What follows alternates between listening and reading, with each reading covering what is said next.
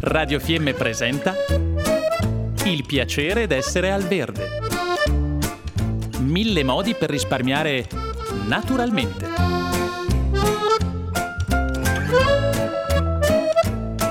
Programma a cura di Elena Osler.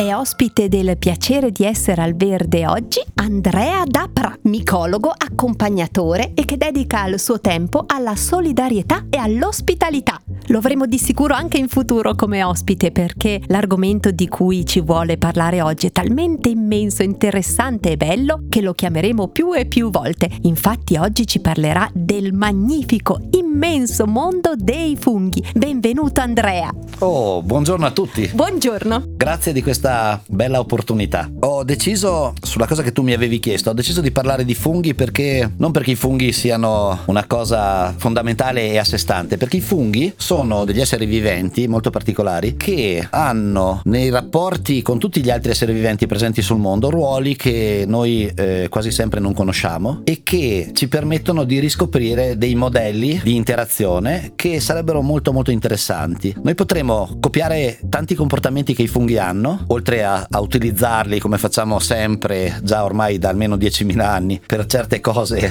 quotidiane, imparare a copiare da loro un modo diverso di costruire relazioni tra noi. I funghi sono degli esseri viventi molto antichi, è almeno un miliardo di anni che fanno affari qui sul pianeta, noi non esistevamo nemmeno. Un miliardo di anni in cui hanno sviluppato capacità, competenze, facendo ricerca e sviluppo in campo aperto, eh, non costruendo laboratori, lavorando all'aperto, in interazione con tutto il resto dei viventi che c'erano, attraversando anche le grandi estinzioni di massa, riuscendo addirittura a sopravvivere, probabilmente causandole anche qualcuna. Quella del carbonifero 350 milioni di anni fa penso l'abbiano un po' causata insieme alle piante, quando hanno ridotto la presenza della CO2 in maniera tale che alla fine è morto quasi tutto quello che c'era in giro. E loro in quel momento hanno imparato a fare una cosa bellissima che è la capacità chimica di digerire la lignina, il polimero naturale su cui hanno scommesso le piante per costruire le loro, le loro strutture. E da quel momento in poi, da quando i funghi hanno imparato questa cosa, accade una cosa molto molto particolare nel nostro mondo,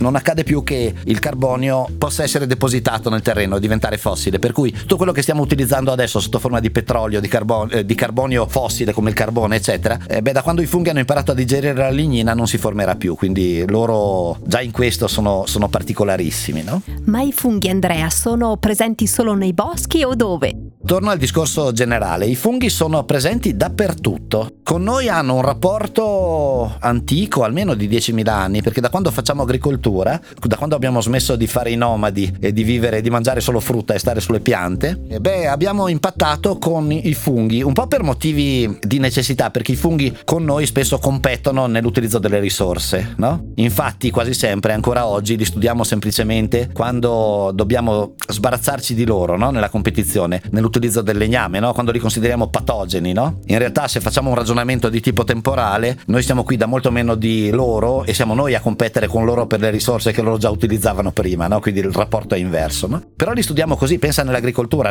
la coltivazione della vite, l'oidio, la peronospera sono funghi che danneggiano eh, le piante di vite e quindi noi dobbiamo combatterli perché noi abbiamo bisogno di farci il vino. Fermo restando che poi per fare il vino realmente dobbiamo chiedere ai lieviti di fare la fermentazione alcolica, quindi dobbiamo usare i funghi per fare le cose, no? Ma la stessa cosa accade quando dobbiamo fare dei lievitati, no? Chiediamo ai lieviti di fare la lievitazione e sono funghi. E allora, banalmente, molti di noi in casa hanno una piccola coltivazione di funghi che è il lievito madre, che ci permette di fare le cose da mangiare che sono molto più buone che con i lieviti secchi o altre forme no? di funghi che vengono poi utilizzati per fare queste cose. Allora, già così dovremmo sorprenderci del fatto che i funghi sono tra noi quotidianamente, che ogni giorno quando beviamo una birra un bicchiere di vino ingurgitiamo funghi, che ogni giorno quando facciamo colazione con una brioche ci siamo mangiati i lieviti. Sono tra di noi. È che quando noi pensiamo ai funghi, Andrea, ci vengono in mente i funghi del bosco. Cosa ci fanno allora i funghi nel bosco? Nei boschi i funghi sono presenti nel sottosuolo sotto forma di gigantesche ragnatele fatte di eh, fili sottilissimi, nell'ordine dei micron, dei millesimi di millimetro, che occupano completamente lo spazio nel suolo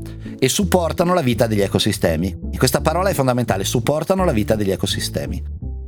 E con questo concludiamo il primo incontro con Andrea Dapra e il magnifico mondo dei funghi. Lo salutiamo, lo ringraziamo e aspettiamo con gioia altre sue bellissime suggestioni. Abbiamo trasmesso Il piacere d'essere al verde. Mille modi per risparmiare naturalmente.